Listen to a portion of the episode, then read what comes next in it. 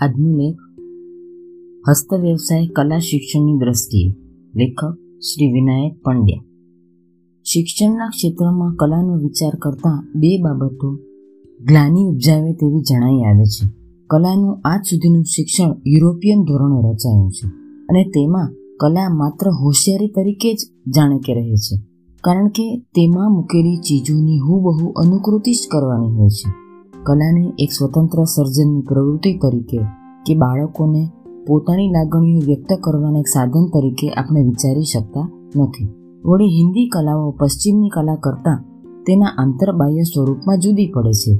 એ જણાવવામાં આવ્યા છતાં કલા શિક્ષણનું એ રહસ્ય શિક્ષણના ક્ષેત્રમાં વિચારાયું નથી. બીજી વાત એ છે કે માનવ જીવનમાં અને તેથી શિક્ષણમાં કલાનું સ્થાન ક્યાં અને કેટલું છે તેનો બહુ વિચાર પણ થયો નથી. કલા એ અનેક રીતે ઉપયોગી પ્રવૃત્તિ છે. ખાસ કરીને ઉદ્યોગોમાં કલાનું સ્થાન વધવા માંડ્યું છે. હિન્દમાં તો જીવનમાં કલા સર્વત્ર સંકળાયેલી જ હતી અને શિક્ષણના કલાના સ્થાન વિશે વધુ વિચાર થવાની જરૂર છે. બાળકો અને કલા શિક્ષણનો વિચાર કરતા નીચેના મુદ્દાઓ ધ્યાનમાં લાવી શકાય. નંબર એક. કલા પ્રવૃત્તિ બાળકોને એક ઉત્તમ પ્રકારની રમત પૂરી પાડે છે. બાલ માનસ વિચારતા બીજા વિષયોને રસપ્રદ અને રમત જેવા કરવા પ્રયત્ન થાય છે, જ્યારે કલા તો પોતે રમત જેવી આનંદદાયક પ્રવૃત્તિ છે. એમાંથી મળતો આનંદ શાળાના બીજા વિષયોમાં ઉપયોગી થઈ શકે. બે. દરેક બાળકમાં કંઈક સર્જન કરવાની વૃત્તિ હોય છે. આ વૃત્તિને સંતોષ મળશે. ત્રણ. ઘણી ઉપયોગી વસ્તુઓ બાળકો બનાવી શકે છે. ઉપયોગિતાની દ્રષ્ટિએ એમણે આપેલી ફાળો એમનું ગૌરવ વધારે છે અને ઘર કે શાળાની સગવડમાં ઉમેરો થાય છે તથા ઉપયોગિતા અને કલાનો સુંદર સમન્વય તેઓ સમજે છે. ચાર. જ્ઞાન મેળવવાના સાધન તરીકે કલા પ્રવૃત્તિનો ઉપયોગ થઈ શકે છે. ઇતિહાસ, ભૂગોળ કે વનસ્પતિ વિજ્ઞાન વગેરે માટે. પાંચ. બાળકના કલ્પના વહારને તક મળે છે.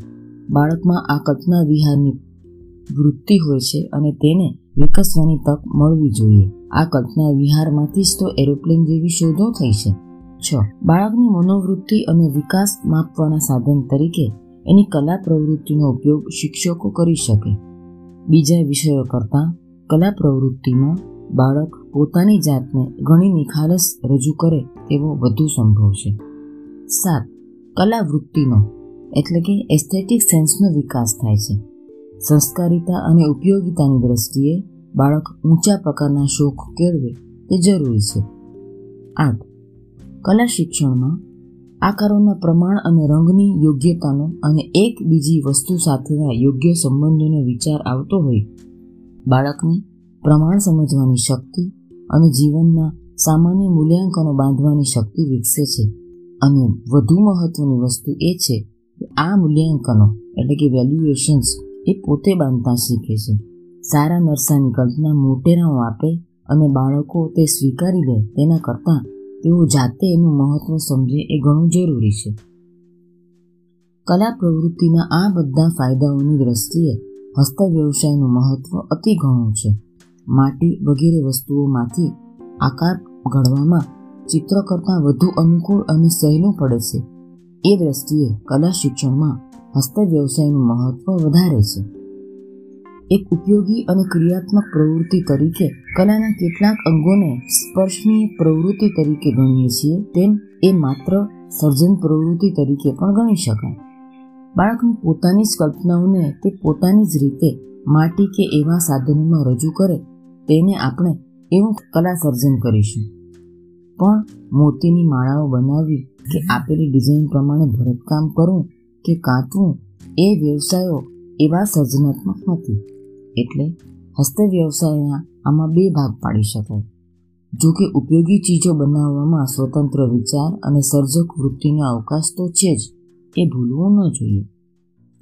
હસ્ત વ્યવસાયની પ્રવૃત્તિનો કલા પ્રવૃત્તિ તરીકે વિચાર કરનાર શિક્ષકે આ ઉપરનો મુદ્દો પ્રમાણમાં ખ્યાલમાં રાખીને પોતે નમૂનાઓ આપવાનું ઓછું કરી બાળકને તેની મરજી પ્રમાણે, તેની કલ્પના પ્રમાણે કરવા સ્વતંત્ર છોડવું જોઈએ.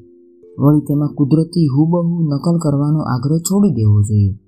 વપરાતા સાધનોનો વિચાર કરતાં જ આ મુદ્દો સમજાઈ જશે. માટી, બૂચ કે સળીઓ અને મલોખા એમાંથી ઘોડો કે હાથી બનાવવા હશે તો દરેકને તે જુદી જુદી રીતે કરવા પડશે. અને બૂચનો ઘોડો ગોળ ગોળ અને સળીઓનું ચોરસ ચોરસ લાગશે અને છતાં બંને ઘોડાઓ જ હશે આ પ્રયોગ આપણને એક બીજો વિચાર પણ આપે છે. તે એ છે કે હસ્ત વ્યવસાય તરફ ધ્યાન આપતા શિક્ષકે વપરાશમાં આવતા સાધનોના ગુણધર્મો અને ખાસિયતોનો વિચાર કરવો જોઈએ અને એ સાધનોની શક્યતા બાળકો જાતે શોધી લે એવા પ્રયત્ન કરવા જોઈએ. ઘણીવાર સાધનો અને બનાવવાની ચીજોનો આવો વિચાર ન હોવાથી આપણે કાપડમાંથી બને તેવી ચીજો લાકડામાંથી અને લાકડામાંથી બનતી ચીજો માટીમાંથી બનાવવાનું સૂચવીએ છીએ. જો કે આનો અર્થ એવો નથી જ કે એ સાધનમાંથી બનતી વસ્તુ બીજામાંથી ન બને, પણ સાધનમાં રહેલા ગુણધર્મનો સ્વાભાવિક ઉપયોગ કરી લેવો જોઈએ. જેમ કે રૂંચડાવાળા કાપડમાંથી રીંચ કે રૂંવાટીવાળા કૂતરા સરસ બને, હાથી નહીં. બાળકો સ્વાભાવિક રીતે જ સાધનના આ ગુણધર્મો સમજે છે અને તેને અનુસરે છે. માત્ર આપણે તેમાં મારી મચડીને કુદરતની નકલ અને હુબહુપણાનો આગ્રહ છોડી દેવો જોઈએ. સર્જનાત્મક પ્રવૃત્તિ તરીકે કુદરતી રીતે ઊભા થયેલા આકારોની શોધ અને તેમાં ઘટતા ફેરફાર કે ઉમેરાથી બનતી ચીજનું મહત્વ બાળકને સમજાવી શકાય. કોઈ ઝાડની સુકાયેલી ડાળી, ઊંટ કે માણસ જેવી લાગતી હોય કોઈ પથરાનો ઘાટ ગાય જેવો લાગતો હોય. એ બધા એકઠા કરીને બાળકોને તેનો ઉપયોગ કરતા અને એવી બીજી શોધમાં રહેતા કરી શકાય. ખાસ કરીને પ્રવાસોમાં આ હસ્ત વ્યવસાય અને સર્જનાત્મક પ્રવૃત્તિ ભૂલી ન જઈએ તો ઘણું ઉપયોગી સાહિત્ય એકઠું થાય. બાળકોની નજર બધે આકારો શોધતી થયા પછી વસ્તુઓનું એક જુદું જ પાસું તેમને જાણવા મળે છે. જે કલાવૃત્તિના વિકાસમાં બહુ જરૂરી છે અને એમની સાથે એક નવી જ દુનિયા ઉઘડતી હોવાથી એમના ગમ્મત અને જ્ઞાન વધે છે. હસ્ત વ્યવસાયની સર્જનાત્મક બાજુનો આટલો વિચાર કર્યા પછી ઉપયોગિતાની દ્રષ્ટિએ પણ વિચાર કરતા શિક્ષકને મોટી મુશ્કેલી ડિઝાઇનોની પડે છે.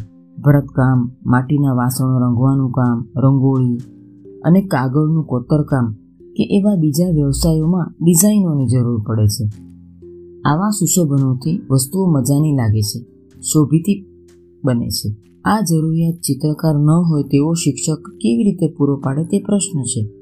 પણ આપણી આજુબાજુ વસ્ત્રો, વાસણો, જાહેરાતો, માસિક વગેરેમાં અસંખ્ય ડિઝાઇનો હોય છે. તેનું આ દ્રષ્ટિએ નિરીક્ષણ અને સંગ્રહ કોઈ પણ શિક્ષક કરી શકે છે. આ વિચારની સાથે એ વિચાર પણ આવે છે કે હસ્ત વ્યવસાયની જ અન્યત્ર બનેલી નાની મોટી સસ્તી ચીજોનો સંગ્રહ પણ દરેક શાળા કરી શકે. જેમ ચિત્ર શિક્ષણ માટે ચિત્રો જોવા જરૂરી છે, તેમજ હસ્ત વ્યવસાય માટે એવી ચીજોનો સંગ્રહ પણ જોઈએ. આપણે સદભાગ્યે આપણા દેશમાં આવી કલામય ચીજો રમકડા વગેરે ફેંકી દેવા જેવા સાધનોમાંથી બનાવેલી સસ્તામાં જોઈએ એટલી મળે છે. કલા પ્રવૃત્તિના માર્ગદર્શન રૂપે તેનું મહત્વ આપણે સમજી તેનો ઉપયોગ કરવો જોઈએ. બાળકોને માટે આવો સંગ્રહ, આકર્ષક અને રસપ્રદ થવાની સાથે જ્ઞાન આપનાર નીવડશે અને શિક્ષકની મહેનત બચશે હસ્ત વ્યવસાય પ્રવૃત્તિમાં આપણે સામાજિક કલા વિષયક જરૂરિયાતો ધ્યાનમાં રાખવી જોઈએ. કાપડ પરનું છાપકામ, પુસ્તકોની બાંધણી, દુકાનો કે પ્રદર્શનોની શોકેસ માટે નાની મોટી વસ્તુઓ અને ગોઠવણ, આવી ઘણી બાબતો છે. હસ્ત વ્યવસાયને એક સર્જનાત્મક કલા પ્રવૃત્તિ તરીકે પ્રતિષ્ઠા મળવી જોઈએ. અને કલા શિક્ષણમાં જેમ આપણે આપેલી ચીજો કે ચિત્રો જોઈ જોઈને તેની નકલ કરાવીએ છીએ, તેમ હસ્ત વ્યવસાયમાં ન થવું જોઈએ. હસ્ત વ્યવસાયમાં બનેલી ચીજોના કલા તત્વો વિચારી કાઢીને તેને એક કલામય સર્જન તરીકે સુંદર રીતે ઘર કે શાળામાં ગોઠવવી જોઈએ. તેથી એ ચીજ સુંદર લાગે છે, તેનો ખ્યાલ પણ સૌ કોઈને મળશે અને બાળકનું ધ્યાન પણ તેની સુંદરતા તરફ જશે. હસ્ત વ્યવસાયની પ્રવૃત્તિને વેગ આપવા માટે જાત જાતના સાધનો, માટી, લાકડાના કટકાઓ, કપડાના કટકાઓ, કાગળો, દોઢાના તાર, પતરાના ટુકડા, દિવાસળીના બાકસો અને આવું તો ઘણું. બીજી વ્યવસ્થિત રીતે સંગ્રહી શકાય અને સાધનોને વિભાગવાર વહેંચીને એમાંથી ઊભી થયેલી ચીજોના કલા અને બાળકની સર્જન શક્તિનો અંદાજ કાઢી શકાય. જેમ આપણે ચિત્ર માટે કાગળો અને રંગ વગેરે કે માટી વ્યવસ્થિત રીતે આપીએ છીએ, તેમ હસ્ત વ્યવસાયની બીજી અનેક ચીજો બાળકોને જરૂર પડે ત્યારે મળે તેમ સંગ્રહી અને ગોઠવી રાખવી જોઈએ. અંતમાં હસ્ત વ્યવસાયની પ્રવૃત્તિને કલાની દ્રષ્ટિથી જોવાથી મોટી ઉંમરે બાળકની કલા દ્રષ્ટિના વિકાસમાં ખૂબ મદદ મળે છે. અને આ પ્રવૃત્તિથી બાળકની સામાન્ય કલા વૃત્તિના વિકાસને ધ્યાનમાં રાખી શિક્ષક ઘણા અખતરાઓ કરી શકે છે. અભ્યાસક્રમમાં કલા શિક્ષણને વ્યવસ્થિત સ્થાન મળે તે દરમિયાન હસ્ત વ્યવસાય દ્વારા ઘણું કાર્ય થઈ શકે અને કલાકાર ન હોય તેવો દરેક શિક્ષક તે કરી શકે છે. કલા શિક્ષણમાં કેમ કરવું તે શીખવવા કરતાં બાળકો જે કરે છે તે જોવું અને તેમણે જે કર્યું છે તેના કલા તત્વો પારખી કાઢવા અને તેનું મહત્વ સ્વીકારી ઉત્તેજન આપવું એ વધુ અગત્યનું છે. અસ્તુ.